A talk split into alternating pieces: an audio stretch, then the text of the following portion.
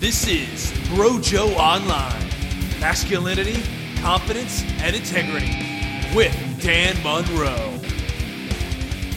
All right, everybody, welcome back to Brojo Online. And today I'm speaking with Chris Luna, New York's number one dating coach. He's the founder of Craft of Charisma, which is a self improvement company focused on life, dating, and relationship mentorship for men, which is one of the reasons I'm keen to have him on the show.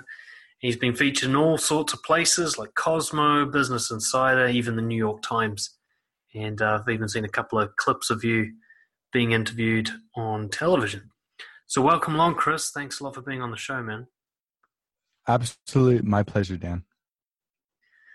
Awesome stuff. So, we may go anywhere today, but um, obviously, your skills and background and expertise is in the dating field and, of course, in general, kind of man's world and self development for men. So, we'll probably circle around that a bit.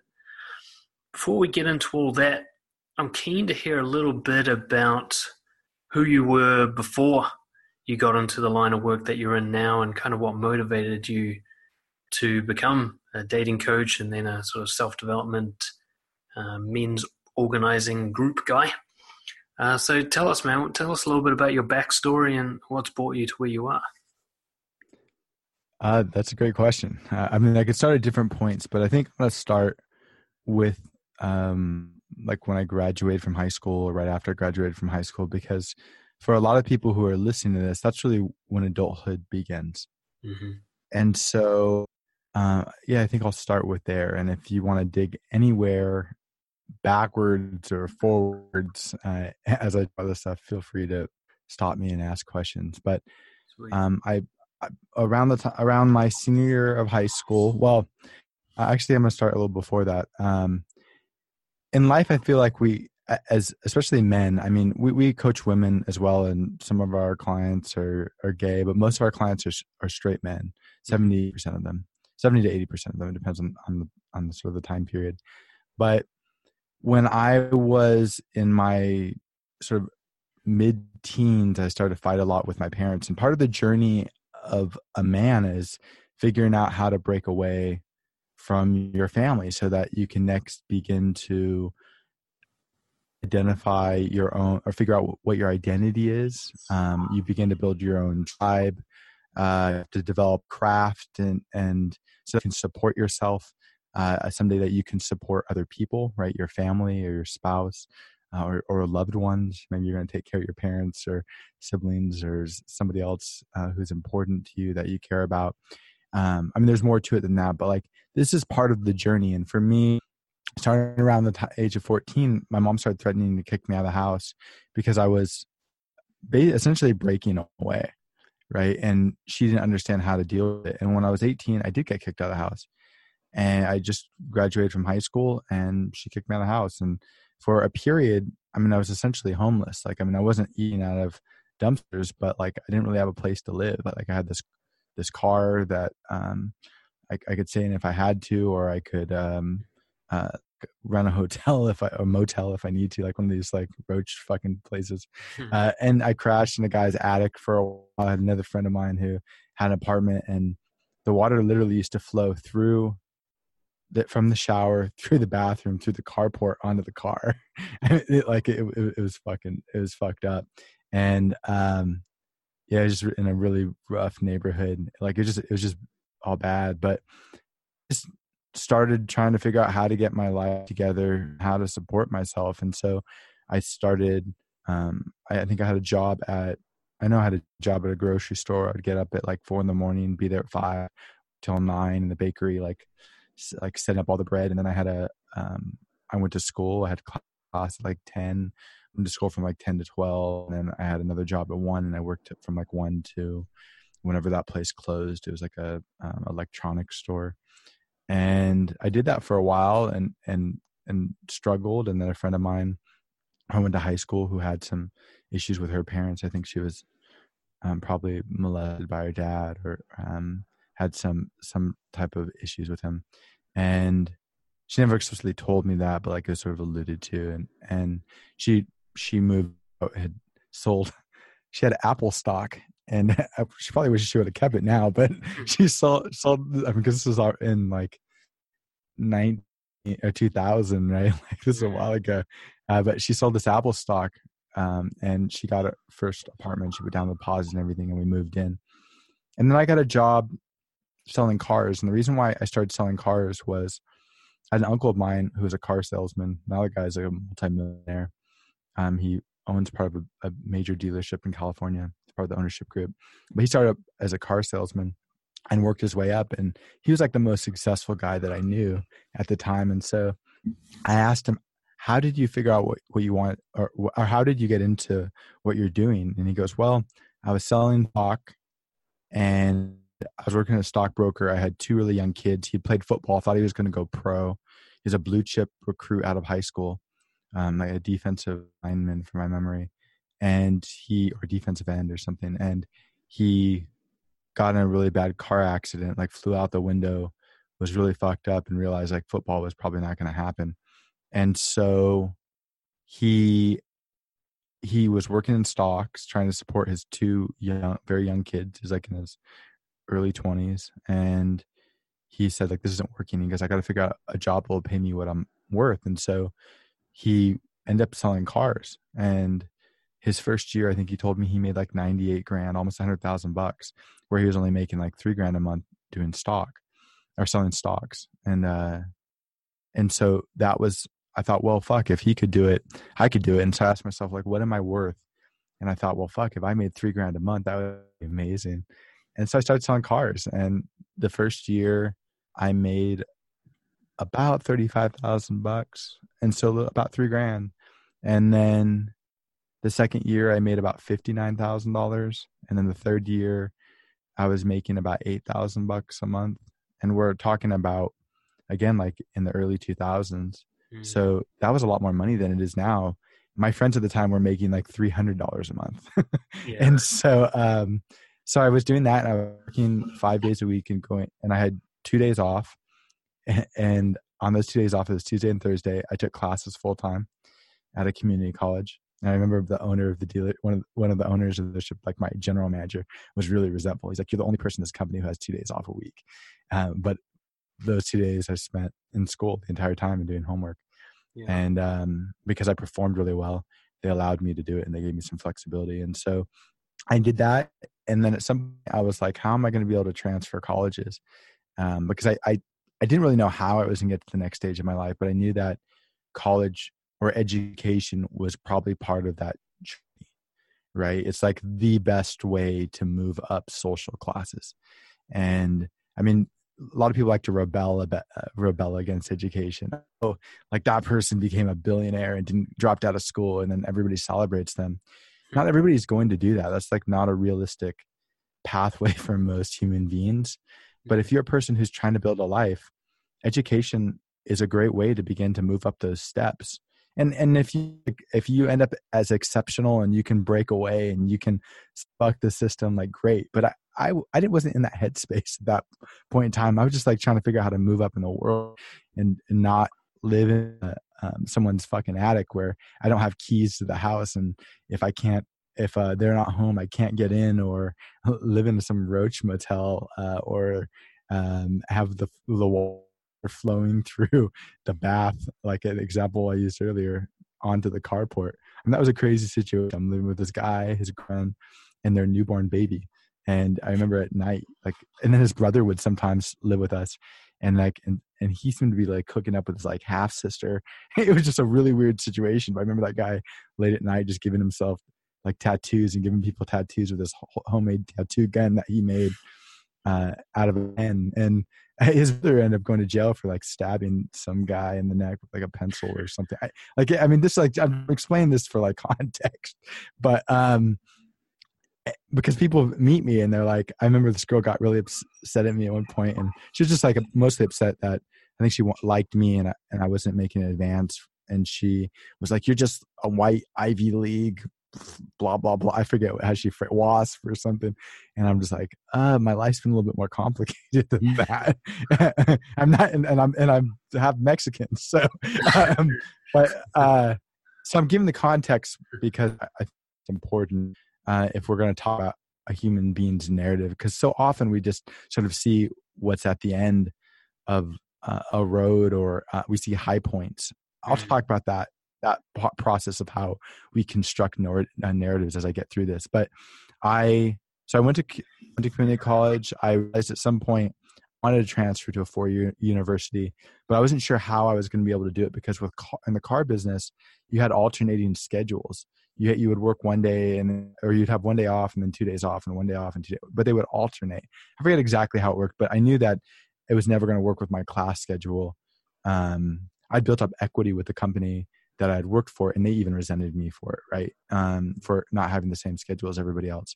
So I just knew it wasn't going to work, and so I thought, well, if I got into management, I could potentially have a more stable schedule.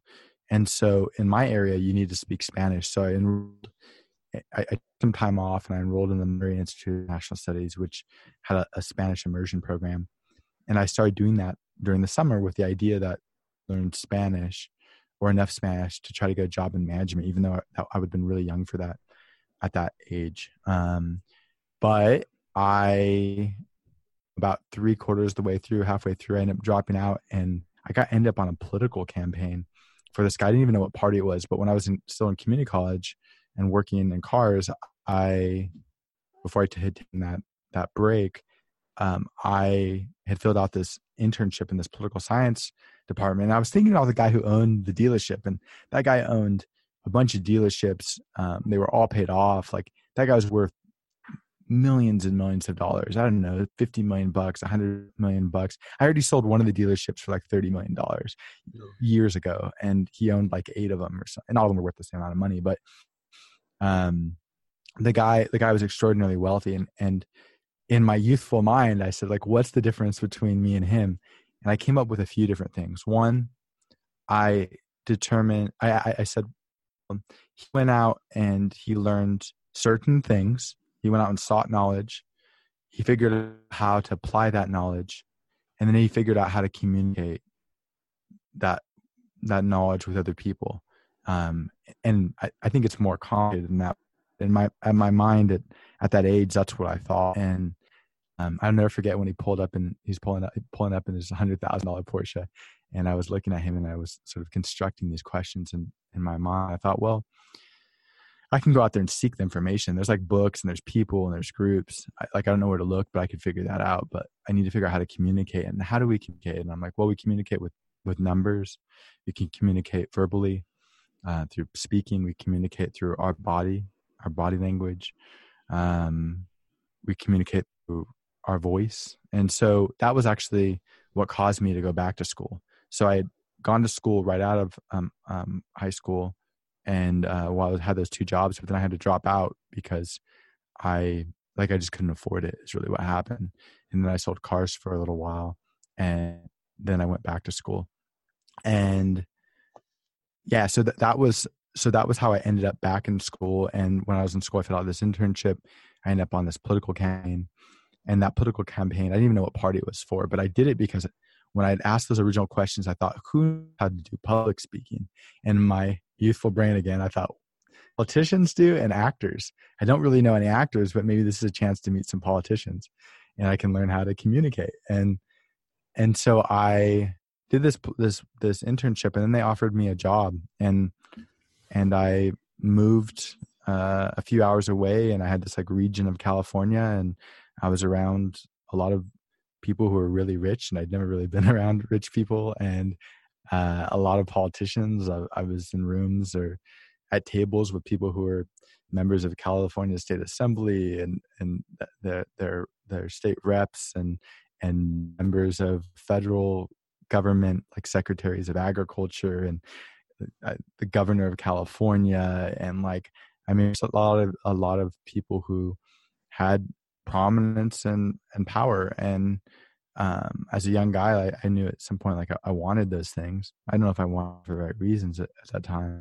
but um, as I grow older I think that they should be a natural uh, a natural growth out of of um, of your sort of maturity and competence. I, we could talk about that later on. But at that point, I just like knew I wanted to have more status in society. Like we're really talking about the come up, right? And so yeah. um, this is what I was doing. I was trying to trying to come up, and so I did this political campaign that really changed changed my life um, in the sense that like I was around these people who I, I would have maybe felt nervous around in the past, and I and I became comfortable and com- com- confident around them.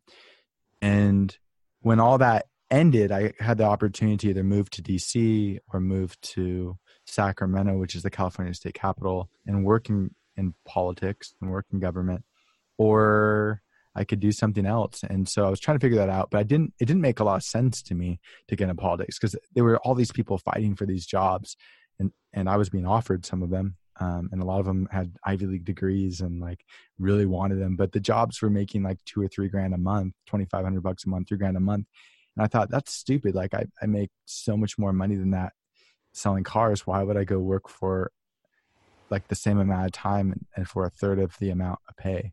it just like just in my head just didn't register and so i was trying to figure out what i wanted to to do next because what i really wanted to do was go to college and i ended up um what did i do next i ended up uh oh my dad died my dad i was in my dad died of cancer and he didn't he had cancer i was visiting him in, in around new year's i don't know when the election is like in the fall and then around new year's he died of cancer and didn't know he had cancer I was out. I was with him for for Christmas and for New Year's, and then he he had this like minor surgery. He asked me to stay. I was like, I can't. I got to go back and work. Uh, and I didn't tell him this, but I'd actually been looking for jobs in the area, so maybe I could move closer to him because he had had to move out of state for. It was during like the the dot com crash, and he worked in tech making conductors, and and so he moved to Texas, and so I was looking at jobs at Texas, but I didn't want to get him, his hopes up.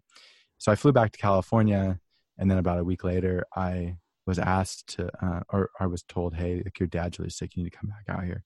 My mom sort of made me go, and my parents had divorced at that point. That's another story. Mm-hmm. And so I flew back out there, and again, it's like and not wanting to, and his buddy picked me up, and and he and I I didn't understand how serious he was, but when I walked in the hospital, they like they said they said give us a few minutes, and so um, the doctors took a few minutes, and there's like I don't know a team of people, six, seven, eight people standing around chatting.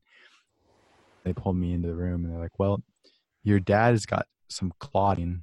We don't know what's causing it, but it's in his legs and it's moving up to his heart. And at some point, uh, his heart, it's it's going, it's going, the blood's going to clot, and then he's going to die. And so, since he just had these surgeries, uh, we don't really, we're not sure what exactly to do because if we give him blood thinners, he's there's a high likelihood he's going to bleed to death. And so so they talked to my dad and my dad's just like do it. So I said, "Well, when are they going to start?" And he goes, "Ah, in, within 15 minutes." So um so I'm like, "Well, is my dad's to is my my dad's likely to die in the next hour or like it was just it was pretty intense and he ended up living through that, but by the fifth day, uh, he was uh, within five or six days. He was in a coma and died. And and um, we didn't find out until we did the autopsy later that he had cancer. And so, what was causing the the clot was this tumor that was in his liver that was pressing up against one of his arteries, and that had stopped the blood flow. And so, at any rate, um, that definitely put me in a different direction because although I my dad when I was a teenager, he'd become more important to me. Was important to me when I was younger, but became even more important to me as a man. I mean, my dad had told me something right before he died. He goes, you know, with my father, we didn't really have a close relationship with him to, to him when I was when I was really young. Like my mom mostly took care of my needs, but as I became older, as I I became a man, my mom couldn't help me with like the man type problems that a guy a guy has. And so I went to my father, and my father has always been there. Like he's got flaws, and he's definitely made major mistakes over the course of his life, but he's always been there for me. He's been a great dad, and and and I think what he was also communicating was that like as you grow older, like I'm here for you. Um, and so in that way, my dad was kind of like my north star, and and then he died. He was like in his mid 40s, and uh, and so then that was very traumatic. I, I didn't really know how to process it uh, or what to do. And it took a while. After somebody dies, people never talk about this. It was sort of validating in the sense that like I would go to I was at the funeral and everyone's like, "You're now the man of the family," uh, all this crap, and there's this like sort of high on some level, and and and there can be shame attached to that too. But like, I think that's part of maybe people don't talk about it. I, I brought it up. I remember to to somebody, and then his dad died, and he goes, "I know exactly what you're talking about now," and I. At, at any rate, eventually everybody leaves, and then you're just alone. And it didn't really hit me until I had a call where, uh, oh no, I was watching a football game. Uh, my dad was a big 49er fan. The 49ers scored a touchdown. I went to go call him, and because uh, I knew he'd be watching, and I realized he's not there anymore. And that was the time it really hit. And for, I went back. So after that, I went back in the car business. I worked, sold BMWs and Porsches, and my medical experience, like dealing with people who are fluent, um, allowed me to get that job. Later on, the owner, I was in his office and he goes, You know why I hired you? Because I was, I was, uh, the closest person my age was 49 right. or something like that on staff. And I was like 22 ish. And he goes, You know why I hired you? And I said, No. And he goes, Because you're the best man for this job. And I was a competent salesperson. I had sort of mastered that like that craft, but I also I knew how to deal with people who are fluent. And so to lead to, to be able to lead them. And and that's where the self-development story really begins because how did I get better at selling cars um, or get better at sales? It was really this process of self-development. And the very first development book I read, I think was on dating. And um I don't remember exactly. It was like one of those like 99 cent books you buy at the grocery stores you're like walking out next to like the Snickers bars. And what I remember about that book was when they talked about the correlation between space and power. And that was quite profound for me, and that there is a correlation between space and power. I still talk about that in my classes today how somebody who is who has more power in our society is going to live in and more resources is going to live in more desired neighborhoods in, in new york city more desired buildings and they're going to live in certain parts of the building. Maybe they're going to live on the top in the penthouse or they're going to live in the corner where they have two views um, or in, they're going to have an office in a more desired location in, in, a bigger building in a more desired space within that location. Like it's like there's this correlation between space and power and it, and it goes all the way down to our social interactions like whether somebody's on stage stage and they're commanding space on stage and everybody else is in these chairs facing that person or you're approaching two women at a bar and you're you're you're holding or commanding space there's just a strong correlation between space and power. And then people who don't have have space whether it was me when i was was essentially homeless or um, mm. it's a, a, somebody who does ha- works for a company they don't have an office or they live in a little tiny cubicle or they work in a little tiny cubicle or uh, whatever like there's also this core they live in shanty towns like uh like in brazil where they have these like slums it's the equivalent of slums uh, and they live in close spaces and like maybe they don't even have a roof or maybe they don't like there, there's this correlation between space and power and so I picked that up in that first book and it was fucking profound. And um again it was just like like a cheap 99 cent or dollar 99 cent like I don't even know if they still sell these things anymore.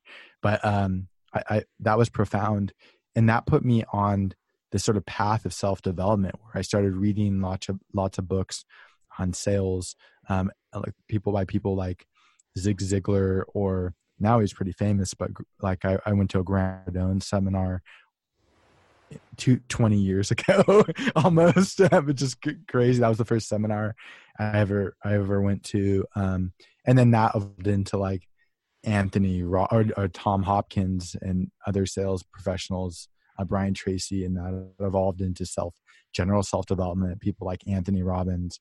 Um, but what happened was the more I learned about the more I studied self development and the more I was able to apply these ideas, my income directly increased. Mm-hmm. And that's how I got better at selling cars. That's how I learned to set goals. That's how I learned to break them down. That's how I was able to create a schedule that allowed me to manage certain amounts of chaos in my life and uncertainty and continue to move towards specific goals with limited resources. And so so I, I, did that and, and I did that. I was running the political campaigns for a while. I went back uh, and sold cars, was doing some political stuff in between. And, but I knew I was sitting one day in the car dealership looking around and I realized this isn't what I want to do with my life. Right. Like I'm still subject to like man, right? If he dies or passes away or sells this thing, I'm F U C K E D, right? Like, what am I going to do next? Like, I need to finish school and I need to um, develop another craft. And so I started asking myself, who in here makes the most amount of money and has the least education? And like, what what are they doing? And they were all in real estate and then during like the real the beginning of the real estate bubble in California, there were some young guys in there who I was in my early 20s. They were in their late 20s making um, over a million dollars a year, and they were doing like loans or doing well. They were doing there's real estate loans, appraisers, but like the loan guys are making the most amount of money. And so I'm like, you know, I need to figure out how into that. And I hit one of them up. Um, I sold him this like really expensive uh, BMW, and he offered me a job and uh, I'd quit my job and, and I was going to school. I had become president of my college, uh, my community college, and, and I was trying to do this loan thing, and I had some money saved. And uh, but he some guy I thought was incompetent, and your mentors matter.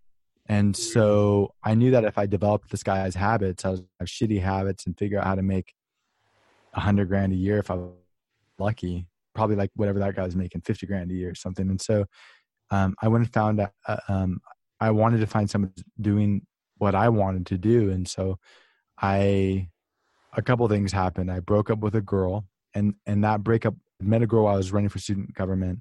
I was like, fell head over heels for her. Um, it's like, just like youthful love happened really fast. And that really fucked me up.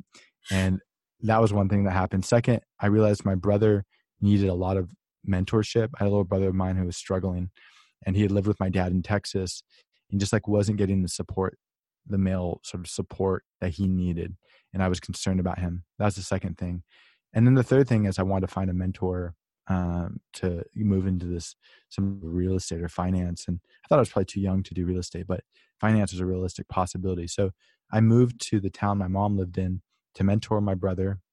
Um, I dropped out, gave up the government thing, uh, moved to the town my brother lived in and, and had him move in with me. I found somebody who was making almost two and a half million dollars a year in finance and I got him to mentor me for a few years. And then I, there were three things. Um, my brother, uh, uh, finding the mentor, and I, I just lost it. But the, the point is, like, I, I, made the I made the move, and I I did that for the next few years. I I was in finance.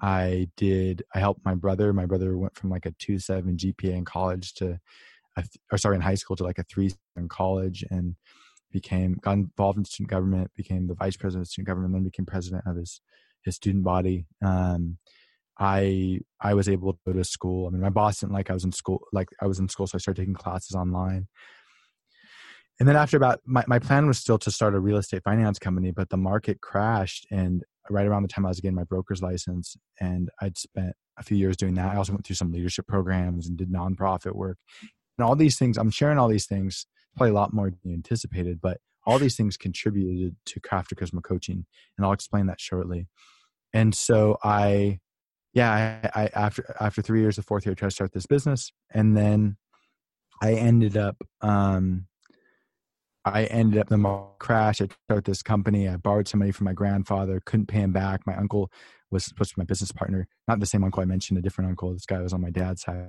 the other guy was on my mom's. And, um, basically, I strung out and I didn't know what the fuck I was doing. He's like, You do this, like, we want to start this business. We need somebody with a, this license. You have the license. You'll make a hundred grand a year passively based on X, Y, Z. Um, we got your back here like i'm a step we're gonna have you take a loan out from your grandfather to finance it like um i just like i thought it was safe and i wasn't they didn't follow through I couldn't pay back my grandfather. It was the most embarrassing period of my life. My credit score went from 830 to like 3 I destroyed my credit. Um, I was like pretty fucked, fucked up. I was pretty depressed at the time and fucked up, and I just really want was trying to find a way to pay for school. Um, the area I lived in had the highest foreclosure rate in in the United States for like I don't remember three to six months. Um, it was just like I was in like the worst place in the worst finan- uh, real estate financial crash in like U.S. history. It was just it was bad. So I'm like, well, what am I going to do now? Because I don't know how long it's going to recover. It might be five or ten years, and my goal is still to finish school. And and so I I just took actually classes at the community college and whatever I was interested in. Um, sold cars on and off for my uncle like in my free time, and he gave me flexibility because he had power at the dealership he owned and, or he ran and, and now owns part of.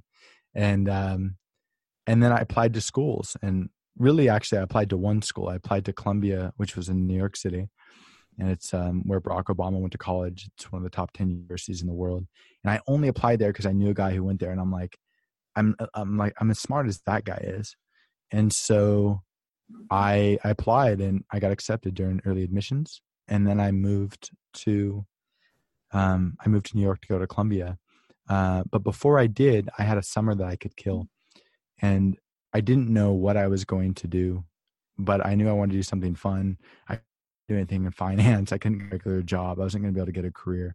So I came up with two options. I thought either I want to work in, either I'm going to work on a movie because I was really interested in film. I still am. I love films, and uh, or I'm or I want to learn about this dating stuff. And so I thought, and my thought process was, if I could find some mentors and learn to date, because I didn't have a lot of experience. I first girl I kissed was the girl I went to prom my senior year of high school. I was mm-hmm. 18. Um, I, I my birthday's in September. Proms like in I don't know May or I don't know when it is, but I was like closer to 18 and a half. Um, I didn't lose my virginity till I was like in my early 20s, one ish, I think. Maybe it was 22, maybe it was my late 20s. I don't remember, but I remember the I just don't remember. But I just didn't have a lot of experience with women. I didn't understand what they wanted. I learned as a coach that a lot of the stuff we pick up through a combination of observation and trial and error. And I didn't really have anybody to observe who was going through who was good at courtship or seduction or whatever the hell you want to call it. But like, how do you meet a girl and move things intimately? I didn't have that. And so trial and error. And so I was making a lot of mistakes. And I find that that's consistent with our clients. Like the clients who come in, they usually don't have that model and Craft Charisma provided that for them.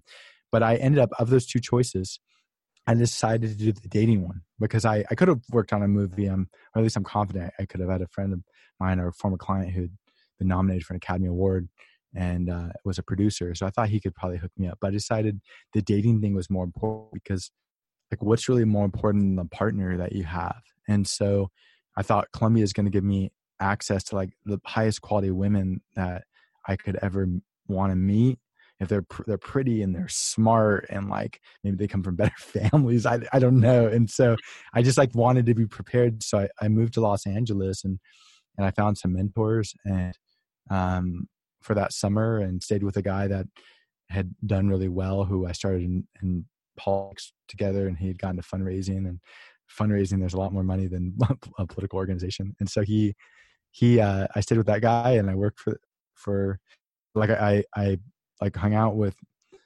guys in this dating pickup community for for a while and and and learned like some things that I was missing. And there was really only a few things that I was missing.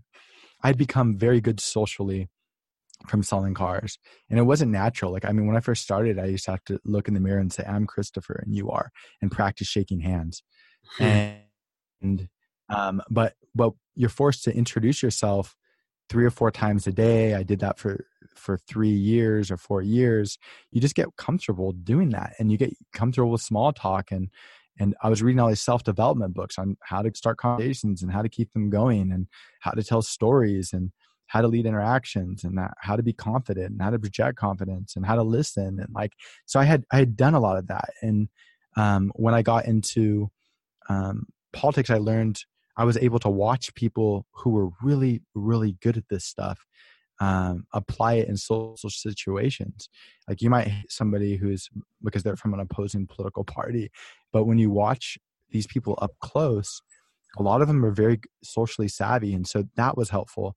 That that the year I um, all the nonprofit work I I did, um, like that was really helpful in, in increasing my leadership and communication skills, whether it was student government or uh, volunteering with the United Way or going through some of the leadership fellowships that I, I was part of through through different chambers of commerce in California, which all built on itself from these other things that I was doing, which were really not that normal for somebody my age, and um, and so when I got out to Los Angeles, like I knew how to approach somebody, how to start a conversation. I I didn't realize I could approach. I'll tell you where I was stuck. I didn't know how to approach strangers. I didn't realize I could just walk up to a and start a conversation her. And I could read the nonverbals and I could read the body language and I could read the reactions, but I didn't realize that was socially okay. And, mm. and I find that that's still true for a lot of guys um, who come through our classes. I mean, it's a you can do this in a way that is not socially okay, but like most most women don't wake up in the morning and think like I don't I hope I don't make an an incredibly deep connection with somebody an amazing human being today. it's like like it just doesn't happen. So if you're that type of person and you're able to read like like her reaction when she feels comfortable, when she feels interested, knowing what like like how to sort of to navigate these things, like people want to connect with you. And so that was one thing that I didn't understand that I could just make friends out in public with strangers. Um, the second thing I didn't understand was how to touch because for most of our upbringing, um, and like we're taught not to touch other people. You're in school, don't touch the girls, don't touch other people, keep your hands to yourself. Mm-hmm. And that that that makes sense for different re- for a variety of reasons when you're a kid, but how do you cross that boundary when you're trying to figure out how to build an intimate connection with somebody? And I didn't understand how to do that. The third thing I really understand how to do was how to be sexually forward. And when I say sexually forward, I, what I really mean is how do you express your sexuality? Right? Like it's weird if you walk, if you tell somebody who's walking by in the street, hey, you have a nice ass. Like, yeah, girls are going to get pissed off and you might end up on YouTube.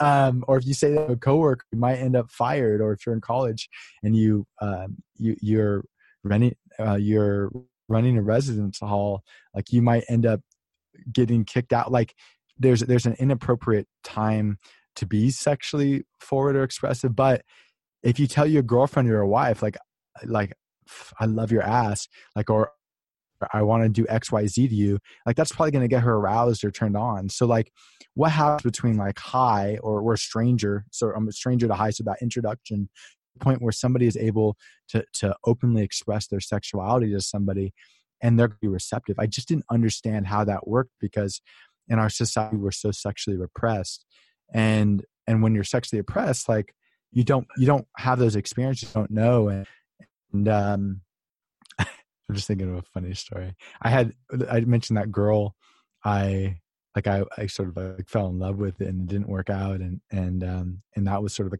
part of the catalyst that made me want to understand how this stuff worked and evolved into becoming a dating coach at some point. Like definitely a, a direct line there, or a fairly direct line. I remember I was talking to an older woman about that relationship, trying to figure out what I should do. And she tells me, text her, um, I want your pussy. And I thought, I can't do that. And um, there's no way that I could do that. But she's like, from her perspective, she realized like I had actually involved with this girl. And so like it wasn't really that, that deal uh, for me to say something like that. But uh, for me, it just like was too much. And I couldn't do it but one of the next relationships I had, maybe a year later, I mean, I literally thought about this for over a year.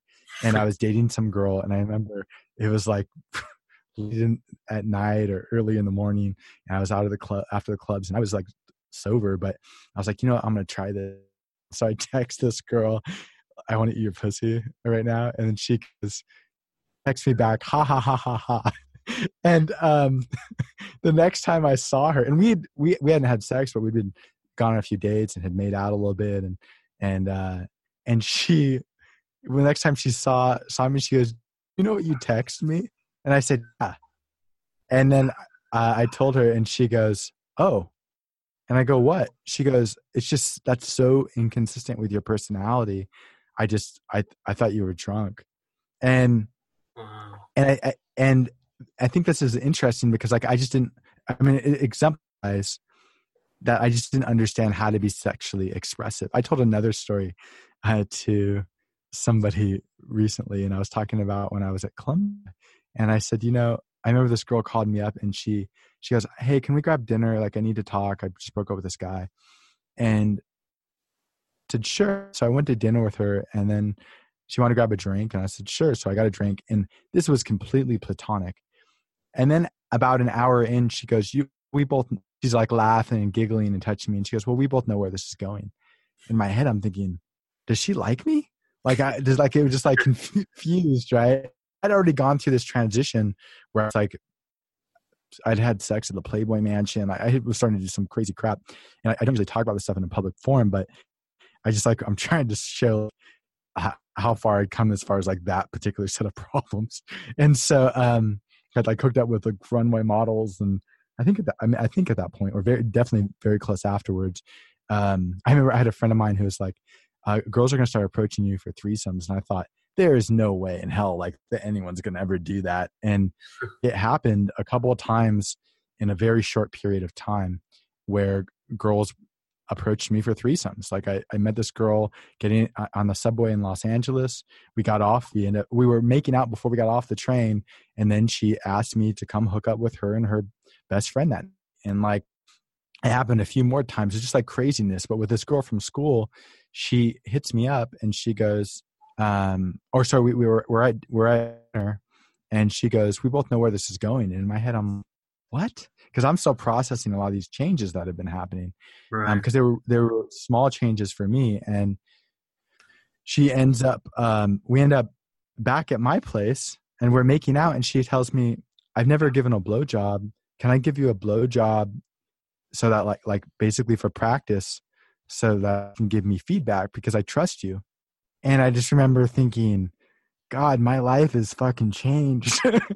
This is such a such a weird like this is this really my life. Um but what like but what had happened was i had learned to become more comfortable with expressing I, I learned to become more comfortable with myself. And part of that is like my masculinity. And although i wasn't running around saying crude things to girls like they picked it up like they understood that i was more comfortable. That's why she that, that girl wasn't saying like um I, did you do you know what you texted me last night? Like i like i i, had, had begun to embody some some of these qualities and women were beginning to pick up that frequency. And so I, I don't I've ever talked about any of this stuff in a public forum like this, but I, I and I want to make sure you guys understand. Some of you guys are going to listen this, and you, you're at that stage where you you want to lose your virginity or you don't have a lot of experience, and this is going to get you really excited. This is just the fucking beginning of the journey. like this is just the start.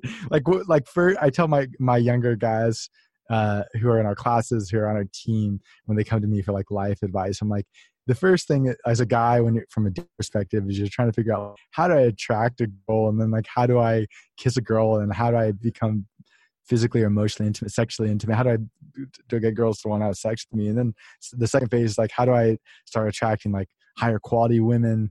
And then the next phase after that is you start thinking, you start dating what you think are high quality women, and then you realize that there's some some holes in yourself and there's things that if mm. you want these deeper connections and some men never get to that that phase but like you want these deeper conne- these deeper connection i want a partner. I want to build something with somebody. Like i want to build a life with somebody. I want to have a fucking best friend. I want kids who aren't going to resent me and are going to love me and are going to like ad- ad- admire me and like i, can, I want to be proud of who i am. Like th- there's a lot more deeper work there's a lot deeper work that that um that we probably won't get to on this podcast, but going back to the stage of life that I was in, like I, started to get more comfortable with this stuff, and um, I was living in New York City, and I decided a friend of mine's like, you should you should do this dating coaching thing, man. I you got the shit down, and I I think anybody would pay me to do this stuff. So I put an ad on Craigslist, and people started um, responding, and I just offered to take them out, and if they didn't learn anything, they could have their money back, and and then that evolved into group classes, and then the group classes uh, evolved into like a longer curriculum class. And then um, our individual stuff got more expensive. I mean now if somebody wa- wants to work with me this is going to crap people out who are listening to this because if you're thinking i want to learn from this guy like individual stuff is tens of thousands of dollars and each session's a thousand bucks. And right. we're going to sit basically two and a half hours and and by the time you listen to this it might even be more. So um uh but what what happened is like as as i as i continue to grow as a, a, a coach and was able to provide more depth um, the value of our coaching went up and i just like i don't have the capacity to do, do um, intro stuff now it's like yeah. we'll do a, a like a, just like we're in a different phase but that's sort of like that's sort of the dating evolution of well that's sort of part of my i mean that's one way i could phrase our narratives I, or I, I said i was going to talk about something about how we phrase narratives and the way that the human mind works like it's we're, we're going into the future things look like chaos but when we look back we're able to see these points, right? And these points, uh, we we organize our experiences into points, and these plot points become narrative. And so um, that's one way I can structure my narrative to explain how I got to today, and in a way that I think is consistent. Probably what listeners want to know, like how did this guy end up as one of the top world's top dating coaches? So hopefully, does that answer your question? Dude, this is like the easiest podcast interview I've ever done in my life. It's it's fantastic. You're just off and running after one question, and every time I had like a subsequent question, your next thing answered it. So that was fantastic. You know, there's I've been I've written like a pages of of shit while you've been talking, picking up on key points here, um, because this is like a meta lesson for the people listening because as you talk about how you got to where you got, I hope people are listening to you because you listening to others is how you got to where you got. You know, there's this um this theme really coming through. Like you talk about plot points in your narratives, this theme of you constantly looking for the next way forward through education. Which I mean to you probably is just obvious. Like if you got a problem, you got to figure out how did somebody else solve it and learn what they learned, and then you add that to your. It is not obvious, actually. well, there, there are mo- yeah, well, there there are moments when it's obvious. There are moments where my mind has been clear, and I, I had this. I was at this dinner the other night. It was really awesome. It was a soulful uh, supper dinner, and there's a bunch of people who are into this idea of consciousness, and they're all into mindfulness and being vulnerable, and it's just a really cool cool environment. It was mostly women, maybe two thirds women or three fourths women. Um, all the guys who were there were all into men's work and and self development, and the topic was decisions. And we went around the room, and the way it was structured is only one person could speak at a time. The the if you wanted food, you had to ask uh, someone to serve you so that people felt connected or they were forced to. And nothing left the room. And I mean, I'm going to share what I said because I, th- I think it's. I mean, I feel like I can leave, let that leave the room. Sure. But um, the, the, choice, the choice was about decisions, or sorry, the topic started with decisions and then evolved into other things. But I was saying, like for me, it's just like I'm in a phase of my life where I just have to keep making them, because I, right now I have a level of clarity that I don't think I've had in a very long time. It's not I don't think I have. I know I haven't had it in a long time. And with that clarity, yeah, it becomes obvious that I need help with certain things. Like I'm still on the journey. Maybe I'm like, I'm really good at picking up girls, maybe probably better than any human being I've ever met in my life. But like, that's not where my interests are. My interests are how do I, how do I become an incredible partner? How do I become an incredible husband? How do I become a, a father? How do I become an incredible entrepreneur? How do I become like a, a foundation of my community? And so I'm actually at a phase where I have a clear mind and I'm able to see, I think, we'll we'll know a year or two years or five years or ten years from now. We'll, we could do another podcast and see like whether that was right. But where I can see that I need help and I'm out I'm out seeking those questions. Like uh, um, recently, I bought 25 books on either relationships or vulnerability or um, like all kinds of consciousness, like mindfulness. I um, joined a couple men's groups, um, Kind Project and Evryman, uh, which both do really incredible work. Um, I'm signed up for a 10 day uh, meditation retreat. I joined this meditation organization. Like I do meditation every single morning. Like uh, I'm uh, so so basically like uh, I in, during the process of this sort of this clarity, I've been working out a lot, but like I just realized I could change if I let me just try to do an experiment for 90 days. I'm gonna change my diet because somebody suggested it. Lost 28 and a half pounds in the mm-hmm. first like six days. So what I'm getting, what I, the reason why I'm sort of intervening here is it isn't fucking obvious. Like we have moment, there are moments where it's obvious what we need to do next, and if we listen to ourselves and we listen to like it's like the Karate Kid, right? Like we listen to our environment, like it's just clear like that's what we got to do, and you just got you got to let go and and not react to your past traumas, that voice in your head, or where you think that your life should be going. I mean, for a while, I was going back to school. I was going to Harvard, and um, I was taking classes, and my plan was to finish school there because I, I, didn't want to go to Columbia, but I wanted to finish my degree. But more recently, I'm just like, right now, it's wasting my fucking time. Like, I have such cl- immense clarity around what I want to do. I just don't need that. And so, um, what I want to say is like, it isn't always, it isn't always clear. So if you're listening to this and you you feel like it's not not totally clear around what you, you should do next, that's okay. But Dan's right you can like the next step is reaching out. It's like getting yourself settled clearing your mind. I, and maybe we can talk about that but going out and, and and getting that education which is really what you're doing by listening to the podcast. Yeah and and i can agree with you more you know and i think i'm, I'm probably going to ask you something about that exactly what do you do when it's not clear before, you know, I've really got to point something out here, which is there's two things you're doing that seem to be quite natural to you that I hope people listening uh, take on board and try for themselves.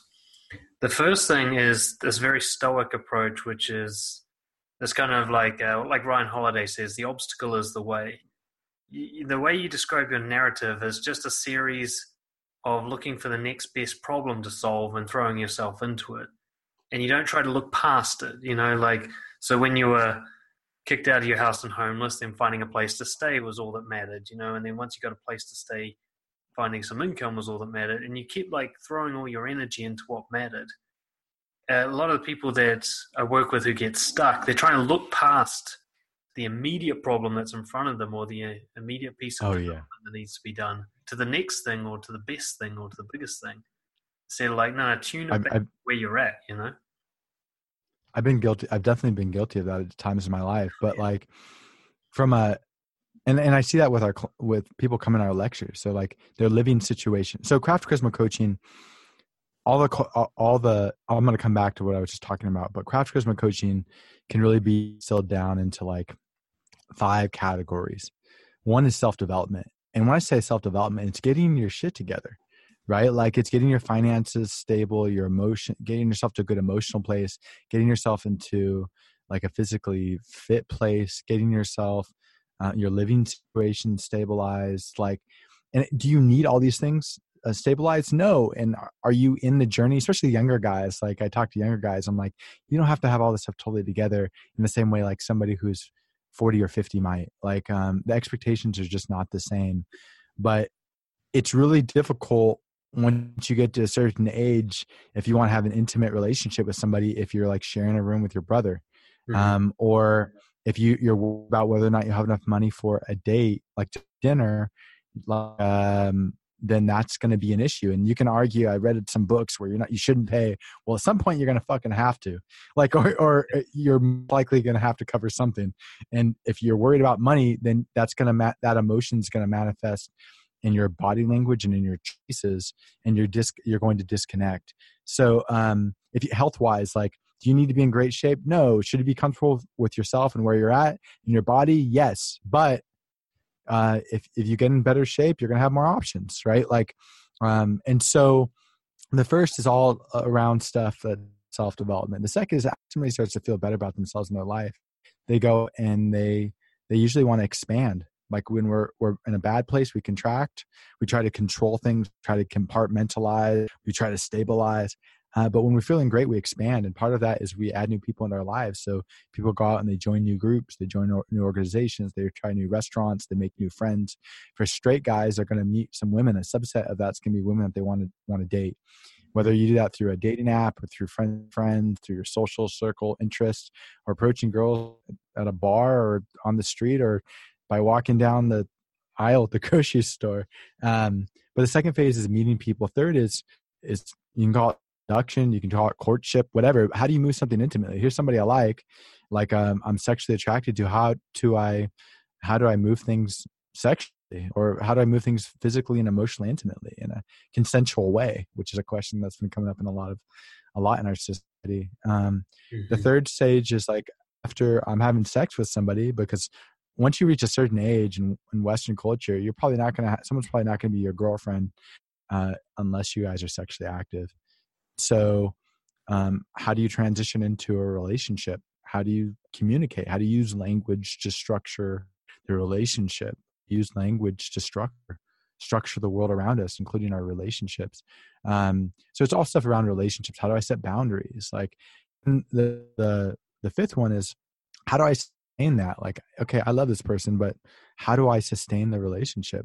It's like love commitment loving how do i partnership with another human being?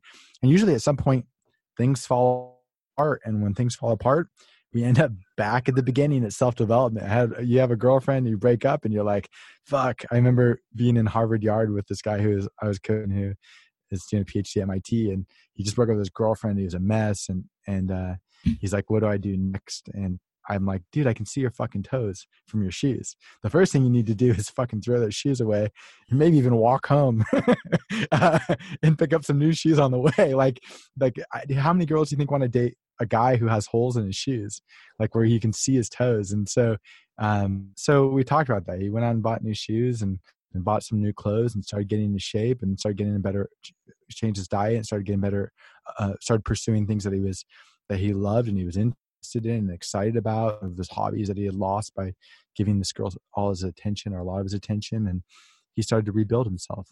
And um and so then you end up as a guy a man going through the same journey again until hopefully we find we find that partner right? And and if things don't work out something happens she gets sick she her heart changes she passes away like there's a, some other tragedy then we end up back at the beginning focused on ourselves and, and, and go through the cycle again. This is part of the human condition, part of the journey. Um, I don't even remember what your original question was, but that that segue was important for some reason or another. no, absolutely spot on because you know one of the things that I just I've loved about your whole story is the practical reaction to real life, and what you just described again is also this idea like whatever your problem is today is the one that you're solving. And if that means you had to go back to the start today so be it. It's going to be yeah, as rewarding that, that, that was it. as it was the first time. Well, yeah so what i was going to say is like I, I wanted the guys listening to this or even gals who are listening to this to understand what the journey looks or feels like so that they understand that they're a part of something bigger than themselves. And this is like this has been happening for at least tens of thousands of years and hopefully will been for tens of thousands or hundreds of thousands or millions more right? And um, they're part of much bigger themselves. But when it comes to on this journey that they're on part of something bigger but if we were to think about an injury right like i hurt my arm or i hurt my knee then we know that we have to give our knee or our arm attention mm-hmm. right? And and but often in these these more fuzzy aspects of our life whether it's emotional health or um, figuring out how to express our masculinity or set boundaries or stand up to somebody um, or to emotion to express our emotions or um, help with your dating life. Or it could be like i'm using a few, a few, different things but it could be all kinds of different things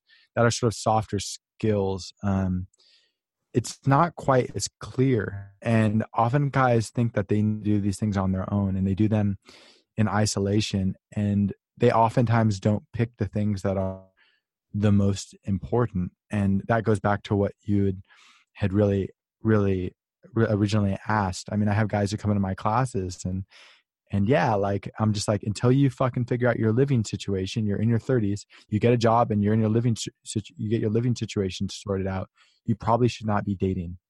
Like i'll be straight up like you could save up money and pay me thousands of dollars to take my classes but what you really need to do is get an apartment right? Like um, you need a sustainable job. Like mm-hmm. you need um, to take care of your health right? Like you need are, are there are these things these things are not always things that you you can fo- you focus on one at a time but they are building blocks that you they are foundations that you build upon each other and so for those listening like in the same way like maslow's hierarchy of needs like mm-hmm. the, if you're not familiar with that it's like this hierarchy where you have these base needs they're psychological and like if you have food water a place to sleep at night, uh, warmth so that you don't freeze to death. Like uh, if you don't have some of these base human these base human needs, access to food, you can't get the next level. And the next level is like safety. And and uh, if you if you don't feel like safe to walk either physically or psychologically, you don't feel you can walk down the street, then it's hard to to get to the next level, which is like um, uh, being part of a group, right? And as you become um, having friends, like uh, being being able to connect with people. And if you can't do that, then you can't move up within a group. You can't like acquire status and like. And so, I mean, social psychologists have re- uh, revisited this subject on different times, and this hierarchy has um, has evolved a little bit or continues to evolve depending on the person's interpretation and cultural interpretations. But like this dating example I'm using of like self development, meeting people. It's a, it's a, it's the same thing. Like it's hard to have a partnership unless you get those other things together. And and as you said, like I oftentimes um, will will will recognize where the pain is, and I'll focus at. I don't always do this well. There's times that I fuck this up royally, um, mm-hmm. but when I'm successful in my life, I, I'm able to do this. And as a coach, this is what I try to do. I try to understand three things. I try to understand where my client is at, where they want to be, and my job is to help them bridge those two points as quickly as possible. Absolutely. You know, this is um this is what I love about like hearing stories from guys like yourself is like when something works, uh, there's a consistency to to the process you're using to get there, which is like you said, you identify when you do get it right, and you identify what is the current need that needs to be dealt with, then you actively engage in it and you solve that problem. Then you sit back and reflect on and go, what did I learn from that? And and you can see this like that's what I love about your journey, the way you pivot, which is I think before I said there's two things I noticed. The second one is this you have this ability to let go of whatever it is you had invested in when a better path opens up for you. You don't cling to something. You know, there's when you look back at your history, it's like talking about six different guys. You know, the the guy you are now isn't doing any of the things that you were doing originally because you've let them go at some point. But you let them go for good reason. As you learned from them, this new thing, like uh, especially when you notice, say, the political thing came up at the same time that you realized you really need to be working on your communication skills. So you dropped whatever else was in the way and you went for the political thing to learn the communication skills and then the summer came up and you chose between dating and the movies and you let go of whatever you need to do to become the dating guy. So you've got this you have this ability to to solve a problem and then once it's solved and you realize what's next, you just drop whatever you were clinging to if it's no longer serving you and you move on to what's next. And I think this is something like you say, you probably fuck it up many times as we all do but you're quite consistent with this and you're quite brave with this. Uh, and that's, I think, why you are where you are. Whereas other people, they're still clinging to something from many years ago, uh, or they're still trying to solve a problem that's 10 levels above the problem that they currently have. And that's why they're stuck, I think. I think yeah, I think you're you're you're right, but I also want to talk about maybe some places where I didn't do this, so people understand that I'm human and I'm not I put too much on pedestal. Okay. Um, before, I do, right. before I before I before I do that, I also want to say um, there's something else around the narrative that I I shared. And again, like that narrative could be tweaked, shifted in all kinds of different ways if if I was asked a different question. Sure. And especially as we grow older and we have more life experiences, these things we we end with with more sets of experiences that can we can re- rearrange these Legos into a different a different structure. But craft of charisma, a lot of things that I mentioned became came back and became really pertinent. Where there are lots of guys who are trying to figure out how to do dating coaching. How did I end up with a viable business in the most competitive market in the world? Like the, a lot of this, the early self development stuff helped me teach self development. I didn't realize at the time, but later on it did. Became a coach, running around to these political campaigns and representing my boss, who um, was a statewide race and he couldn't be in a lot of the regions. I would have to speak his behalf. I learned public speaking, and then I was able to run those first lectures. A lot of them were at Columbia um, because I I had posted this thing on Facebook, and uh, some I was looking for a space, and uh, and so I ended up running at Columbia. Actually, the first few we tried to run were at a pizza parlor and offered free pizza and beer because we had heard somebody else had done that.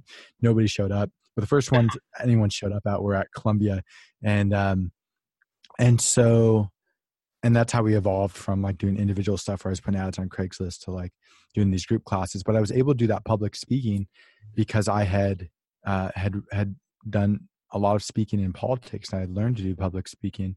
Um, that summer, I mean that that year before I went off to to New York and I just took a bunch of acting classes because I was interested in acting. I called up that guy who was a producer and said, I think I want to get into film.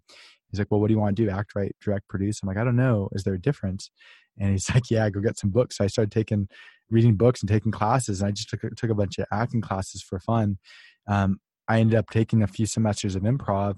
It turned out that that was really helpful with for becoming more spontaneous and like scene study was really helpful for learning to express emotions that in the past I had suppressed in uh, like I heard Tom Hanks say once he said he liked acting because or something to this effect. He liked acting because he could live out all these fucked up situations without any of the consequences. Right. And so like you get to explore and really angry or really mad or really distraught or so like I was able to start to start to become more increasingly socially or um, um, aware of my emotions in that way. Um, the sales background allowed me not only to become a I was already like had a lot of these foundations. I described a few of them that allowed me to coach. But the sales background actually taught me how to ask somebody if they want to sign up for a class. Mm-hmm. And and so people could sign up where there's a few other people who might have wanted to coach. Um, eh, but I would argue they weren't as good as as I was even at that time. But like they wanted to coach, but they didn't know how to do any of the sales. And I had this background. And so what happened was like, and this is this evolves into a theory I have on entrepreneurship because I've made some mistakes there, especially trying to start other projects and do different projects. Um, even Craft Charisma is, is evolving, but like you should, if someone's interested in entrepreneurship, you do the things that you, you take your, uh, I think that you should take the skill sets that you have and arrange them into a way that you can monetize them.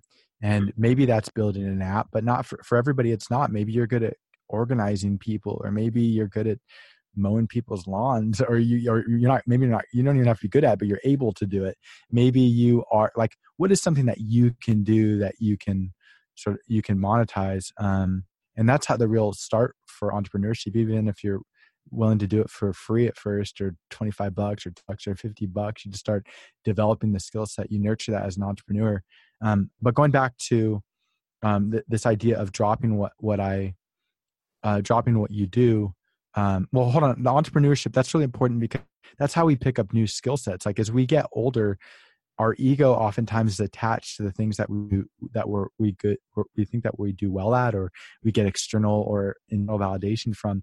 And it's really hard to new to do new things. And and because oftentimes we start off being shitty at them and sucking at them. Yeah. um and i know in my life I, I try to pick up new things with some level of regularity and people around me don't understand. Like last year at in my my uh, mid to late 30s i taught myself to skateboard by watching videos on youtube.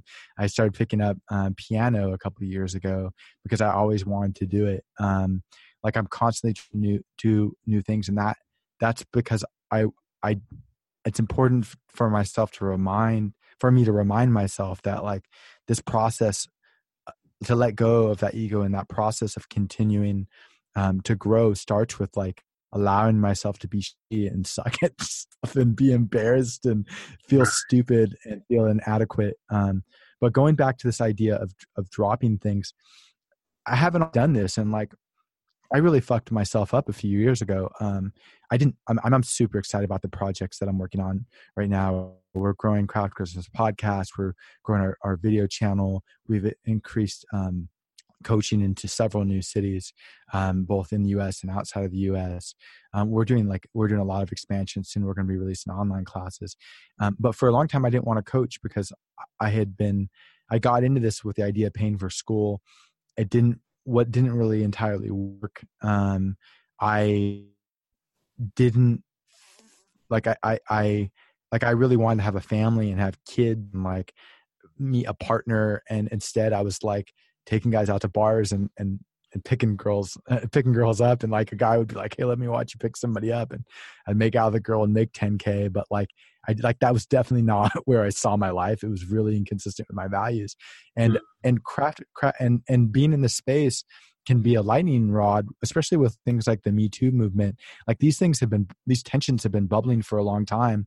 And although I don't have any embarrassment around or shame around the things that we do, I like definitely would take it personally when somebody would attack me because some girl had some bad experience and she's projecting her trauma on on me. I remember this uh, this uh, person from Vice like called me up and they're trying to get me to do this interview, and it's a pretty significant story for them. And she goes do you feel like you uh, like you've contributed to this and like and she was like asking me these pretty intense questions and i and i said look like does every no have you ever do you think your clients have ever approached a girl who didn't want to be approached?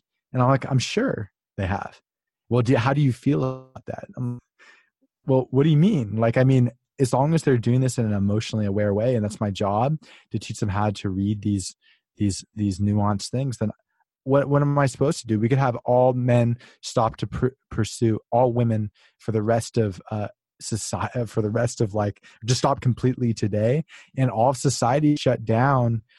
And, and or human, the human race will be over in 45 years once uh, all these girls have gone through menopause. Like, like th- this is part of the process of what it means to be human like i know a lot of girls are extraordinarily frustrated because they like a guy and he doesn't know how to make that advance he doesn't know how to make the move the problem is that guy, not that guys are are trying to meet and connect with women or even have sex with women like that's not the issue the issue is these these other deeper things that like that that that society is just beginning to explore and more of a main more of a mainstream level. But what I'm getting at is like I was taking on a lot of issues. I really wanted to go back to school. I, I, wanted that like ego boost of graduating from one of the world's top schools. So I have that external validation of knowing that I was smart. I really wanted to be uh, going down a different life path. I wanted um, to be in a place with sort of my relationships i wanted to have different type of people around me because in some ways i sort of prostituted my social life i like yeah I, uh, like I, I would go out and hang out with my friends yeah i would go out and hang out with my friends and now like people were paying me to hang out on my friday saturday and friday, friday and saturday nights like uh at first I was taking people to to uh, parties that people were inviting me to, and the people were like, "There's Chris Luna's students." Like, so I, I was taking on all these traumas, in addition to all these other traumas that I acquired over the course of my life, whether it was like abandonment um, being, by being kicked out at 18 and feeling unstable, which I didn't recognize until my early 30s, or it was um, I talked about rebelling against my dad, like and my parents when I was in, a teenager, as I was trying to claim my identity. after my dad, his best friend told me he um, he's like, I held your dad because, or he cried because you told him he wasn't a good dad. Like I carried that around for a while. Later on, when my brother, who I helped out with, was rebelling against me, he told me everybody in my family hated me, and like, and and uh, and I think on some level there's like some truth in that because my life was working better at that stage of my life than a lot of other members of my family, and and I think that there was some level of resentment. Um, like the when I started Craft of Charisma, I um like i interned for this company briefly in LA and they sued me and like I didn't do anything wrong, but the guy was like was was like an unstable human being who sued lots of people for the same sort of shit and like basically because i'd become a competitor and and um and i and and this guy from the new york times wrote an article about me and said write an article about him and and uh, i know that from the, having conversations with the writer and so like uh but basically like that created a level of psychological instability like i was i was for a while i was reacting to the past and past traumas and i was clinging to this vision I had of myself in the future that just wasn't going to happen. And I fucked myself up. Like I gave myself a breakdown. It's like all these pressures were like blowing up a balloon and that balloon fucking popped and it fucked me up. And so the reason why I'm sharing this is because one, I do not always do this right. I um when my life is working well, I'm doing it. But there are definitely periods of my life where my mind and my body have told me you're not listening you're not listening to yourself right and and that pressure got so much that like i, I didn't really hand like I, like my like my body just sort of like my body my mind sort of fucking shut down and and um this could be like a a, a taboo subject for a lot of people to talk about but the reason why i'm talking about it is because guys like we suppress this stuff so much like um we're told that we need to go out and make money, earn money. We need to be do things entirely on our own. Like the idea of the rugged individual. We need to take care of ourselves. Like we need to like there's these expectations that are pushed on from our from our society and like like and and yeah, you need to suppress your emotions. You just need to fucking do it and like and and uh and it's not just by other it's by other men it's also by women like women complain i remember telling this girl I said, you know, women suppress so much of their emotions. I get my hair cut. Like our society forces men or, or, pressures men to suppress so much of their emotions. That's why I'm not surprised guys end up shooting up a school or and shooting up a post office. And and she and the, and the two girls looked at me like I was like retarded. And I'm like, but it's like it's nothing against people who are retarded. Like um, I just but like they're just look, looked at me like I was just crazy and and and uh, like they didn't understand. But like women do this all the time like you you should act like a man like what's wrong with you? Like why you like, but the reality is um that that these are part of the things that bond us. Like if you're listening to this sure that you have your own set of traumas and challenges and and your own journey and these and things that are going to go wrong like tra- like traumas and obstacles are not the exception they're just fucking part of life.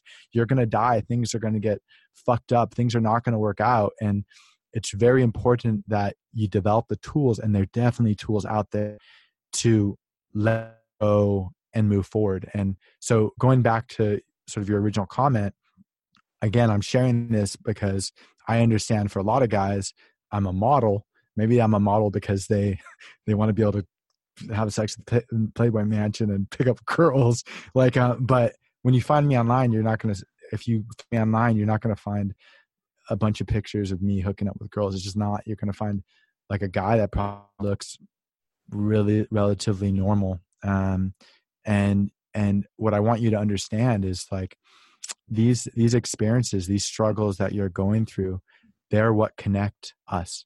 They're not what connect me and you. They're what connect Dan and you.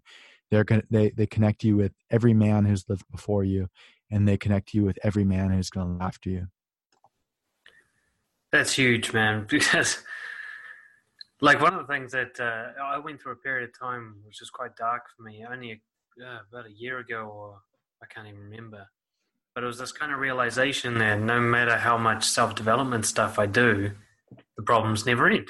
And shit comes up from the past. It seems like I fixed it all, and a new thing comes up, and it's fucking, it's just never ending. And I, I got this kind of depression for a while where I was just like, is there really even any point in me working on myself, so on and so forth? But I came to realize, like what you've realized, well, it's it's that is the work, that is being a human. You know, there's so many guys that that I work with who punish themselves just because they're suffering. So they're already suffering from something, and then they're hard on themselves for not uh, having solved their problem or for having that problem in the first place. And this is what I love talking to guys like you, who are the kind of guys that, you know, these guys who are suffering and they're really miserable in their lives, they look at a guy like you and, and they see, like you say, as the model. But they also see themselves in comparison to this model and see themselves as hugely different. Like I'm suffering, I'm struggling. I've got trauma. I'm never going to be this guy. I'm, I'm, he's like another species. Uh, these kind of thoughts without realizing, you know, all of us have the same shit going on. Some of us are just dealing with it appropriately, and others are stuck in it, and we all go through turns of this. And I think it's it's just so good to hear you to hear you kind of talk about it and be really upfront. Um, and also to point out, like, you know, despite what all the things that you've done, there's still more to be done. There's still more to work on. Oh, never- I, I, fucked. I fucked up a mate. Uh, I mean, a relationship with one of the best girls. I mean, ever met, and I mean, argue the like the best potential partner I've ever met. in this last year, and that experience, I immediately started making massive changes in my life because I realized that that like this was a this was a wake up call right like i didn't want to repeat the mistake mm. again mm. because it was a mistake i was letting past traumas create physical and emotional blocks and like i thought about what would be the consequence if i don't change maybe she'll come back into my life maybe she won't but what happens when it's the next girl like i like i could miss out on so many of these things that i i really want to be a dad to be a great partner to be um, a great husband, to be a foundation of my community, to be a leader, right? And I'm talking about a leader when I was a young man going, I want to have status and power. I'm talking about like you, you get good at something and people are naturally, you build competency in something and people are naturally drawn to you and you're able to share that. That like, that's sort of like this like organic, real leadership. And, and, um, I, I fucked up this relationship and it was a wake up call. And I realized like i have to listen to myself and my body and and what happened and recognize that there's some things that she could have done different but i wasn't a present partner. I wasn't awake um i was creating a lot of these physical blocks that were blocking the connection. And i and her her frustrations the things that she felt were valid. And i've dated others where i was doing similar things but it wasn't it wasn't like they weren't in the same type of place that she was. She has issues, but like I just I realized that this one it mattered and I needed to change because the consequences because the con- the consequence of not changing like I just couldn't really imagine it. And so uh, so this is an ongoing process. Like and I'm a coach. I'm like a, a reputation as as being a very good coach. But I still um like we we are going to acquire trauma over the course of our life. These things are going to come up um but there definitely there are we're going to have there are tools available. And like the first step as you said is like or we kind of talked about is recognizing where the pain is right? Recognize where that pain is and then address that. And one of the examples i've been using a lot with my team is um and we might have talked about this before. I, I'm using this example of uh, of. Did I talk to the, talk to you about this? Say that again. It just cut out for a second. The the the Zelda story. Did I talk to you about this? No, I don't think so. Go ahead. I can remember. Okay, okay, so um, I brought this up recently a couple times. I couldn't remember who I brought up with, but I was talking. I was playing Zelda, mm-hmm. and I like Zelda. I mean, I don't, I uh, I uh, I was playing Zelda. I don't play a ton of video games, but from time to time I, I I'll get like hooked on a game. And I was playing Zelda, and I realized that like you start the game and you're you're basically naked.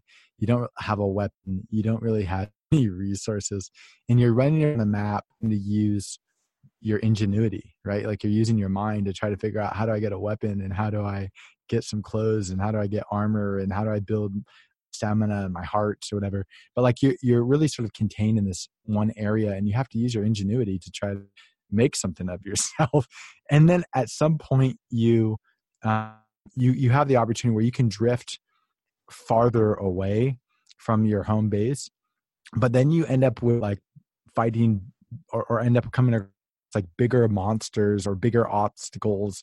Maybe it's like a river that you have to swim across. You don't have enough stamina to get across. So you encounter a monster hit and you die with hit because you, you're you don't really you don't have armor or strong enough armor. Uh, your your your weapon's not strong enough, and so even though you hit the, the guy twenty times, it's like not enough to do any damage.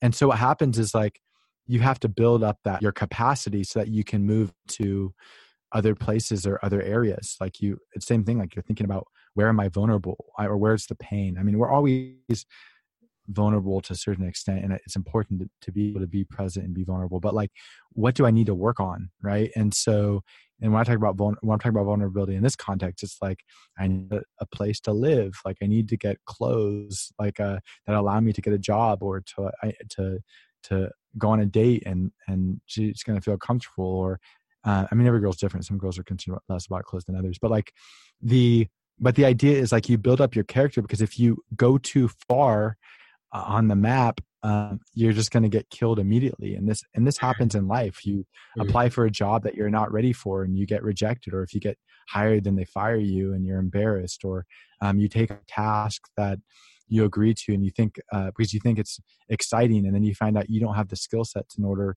to to do that. Um, uh, to do that task and so then you embarrass yourself. Uh, you i mean and, and, and that's part of life like you are going to embarrass yourself and make mistakes and you're going to learn from them and and grow hopefully it's important that you do take risks uh, over the course of your life and some people don't take enough risks and and so they end up sort of stuck in the same place but my point is like is in that, that game i was using that example with my my team i said it's really important that you build up your capacities before you move into the next stage Mm-hmm. So like when we relaunched our podcast, that okay, well the first thing that we want to do, we have a 90 day goal. The 90 goal day goal is to just um podcast going and then can publish consistently. And we shot for four times a week. It was more than our the capacity of our team. So we just settled on three.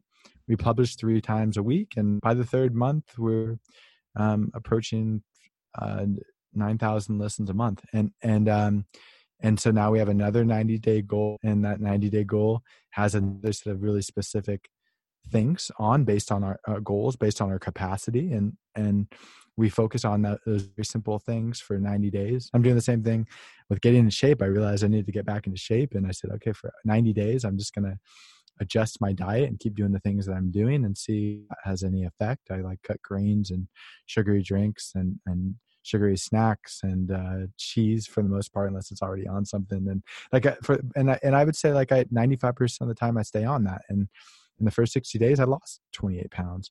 And um, my goal is to lose somewhere around 40 um, because I'd crashed my skateboard in the winter and hurt my hand and had mm-hmm. let some like other like I put on some weight. And so like that's a lot of weight, but it, it started accrued over over time. And yeah. and so I think within 90 days I'll be back to my goal and then for the next 90 days, I realize I have to change because I can't keep running the calorie deficit. So I'm like, I'm going to do CrossFit for the next 90 days, join a run club, and then get involved with like functional fitness clinic that um, I'm going to have them sort of tweak my diet a little bit so that I'm no longer running a calorie deficit and building sort of more muscle. But like the reason why I'm, I'm explaining this is because, um, like when it comes to sort of trying to get yourself into a better place, healthier place, the first thing is to recognize where the pain is. And then the second step, in my opinion, is to, is to start thinking about realistic things that you can do to change that are within your capacity. And then you focus on those until you've increased your capacity.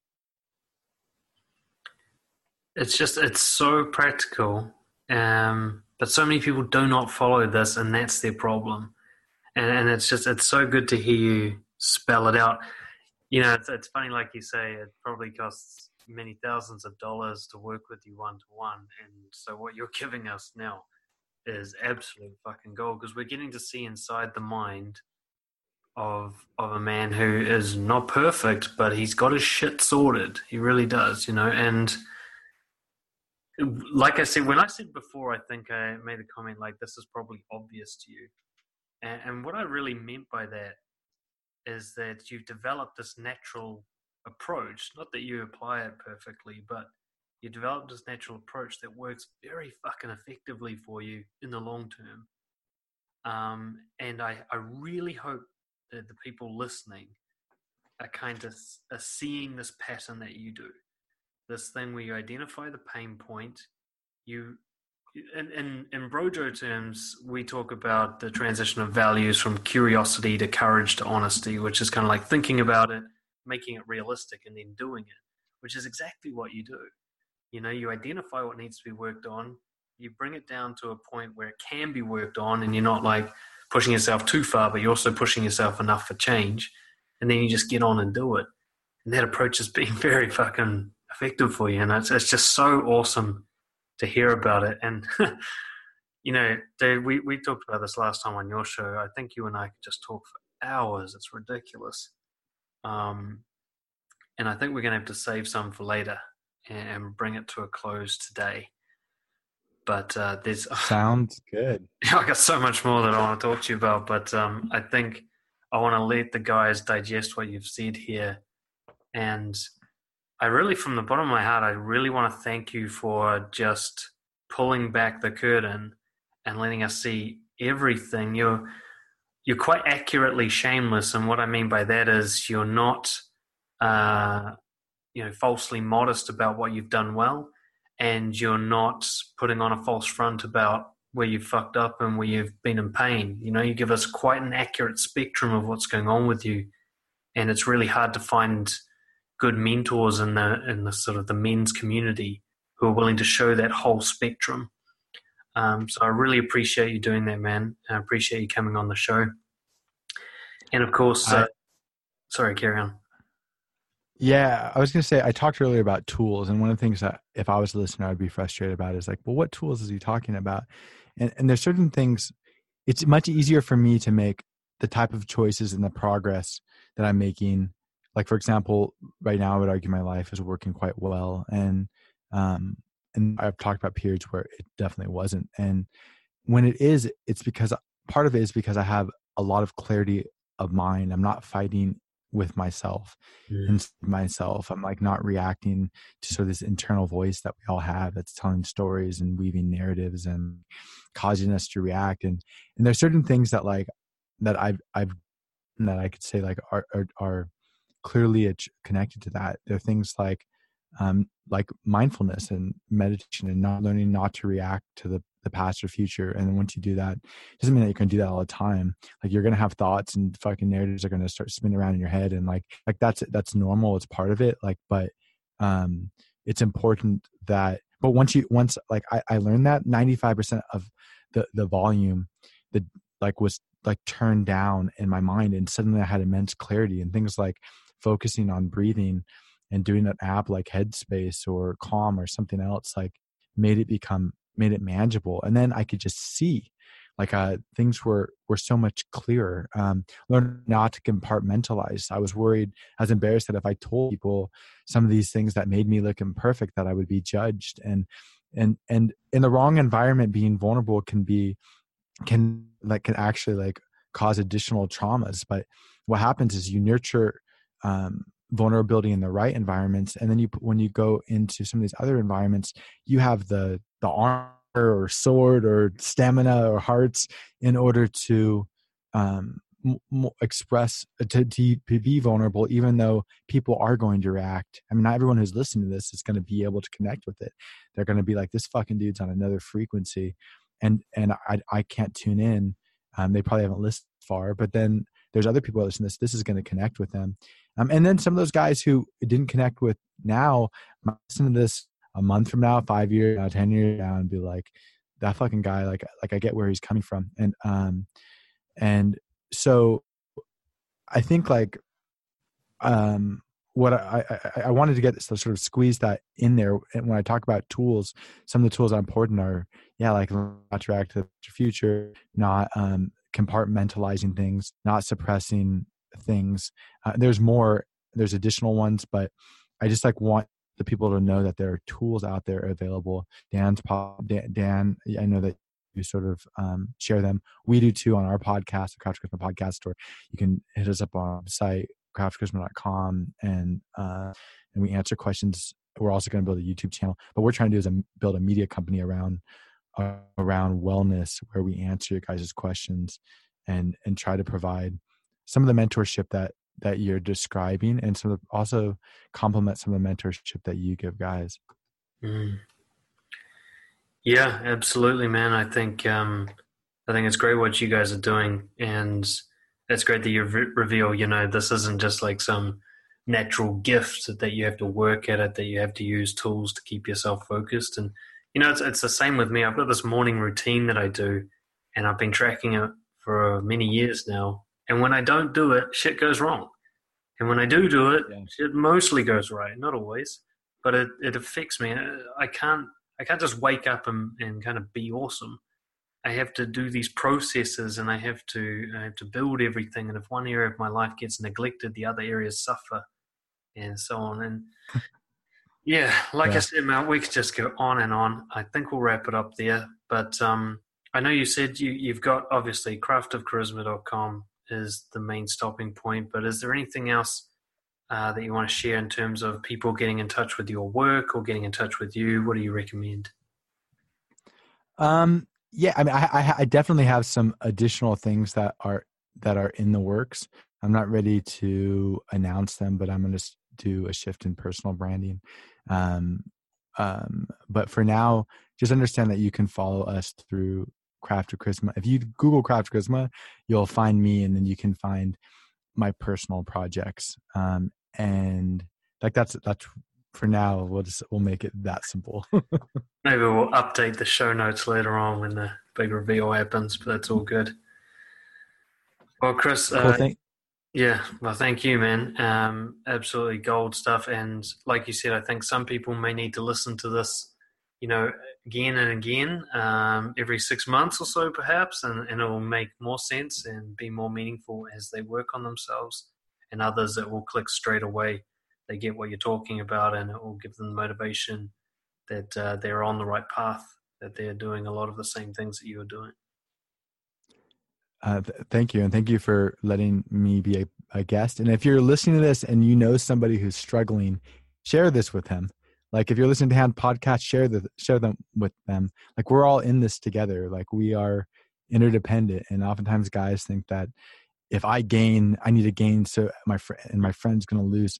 Like don't be a selfish bastard. so share this with people you care about. We're all in this together. Ah, oh, absolutely, man. Couldn't agree more thank you once again. Um, give you a high five or a hug if there's one virtual. And I, I genuinely look forward to us having another chat in the near future.